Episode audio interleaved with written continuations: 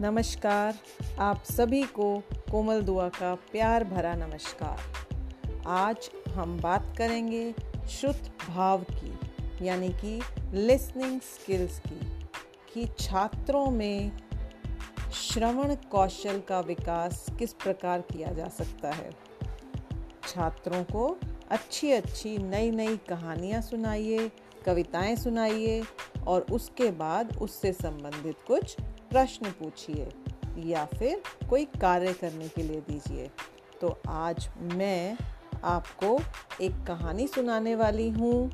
कहानी है अकबर और बीरबल की।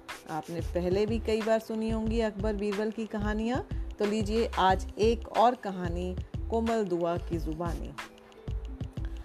बीरबल की सूझबूझ और बुद्धि के कारण ही अकबर अपने सभी मंत्रियों में से बीरबल को अधिक पसंद करते थे। बीरबल की बुद्धि के सामने कोई भी टिक नहीं पाता था।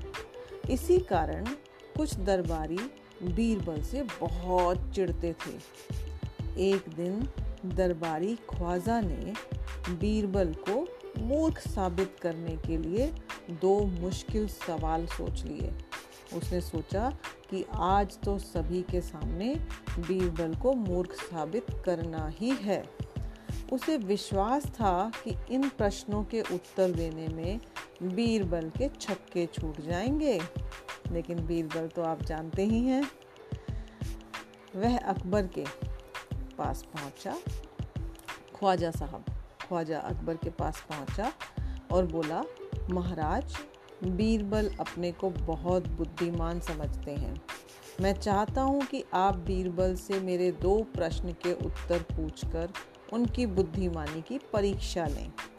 ख्वाजा ने कहा, ख्वाजा के कहने पर अकबर ने बीरबल को बुलाया और कहा, बीरबल, तुमसे ख्वाजा दो प्रश्न पूछना चाहते हैं। क्या तुम प्रश्नों के उत्तर के लिए तैयार हो? बीरबल बोले, जहाँ पना ज़रूर उत्तर दूँगा। खुशी से पूछें।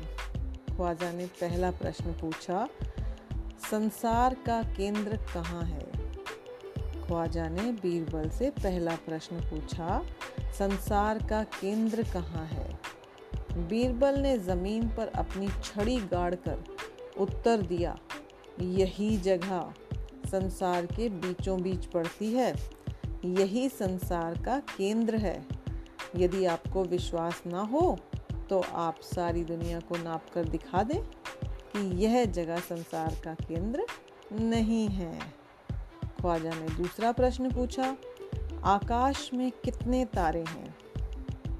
आकाश में कितने तारे हैं?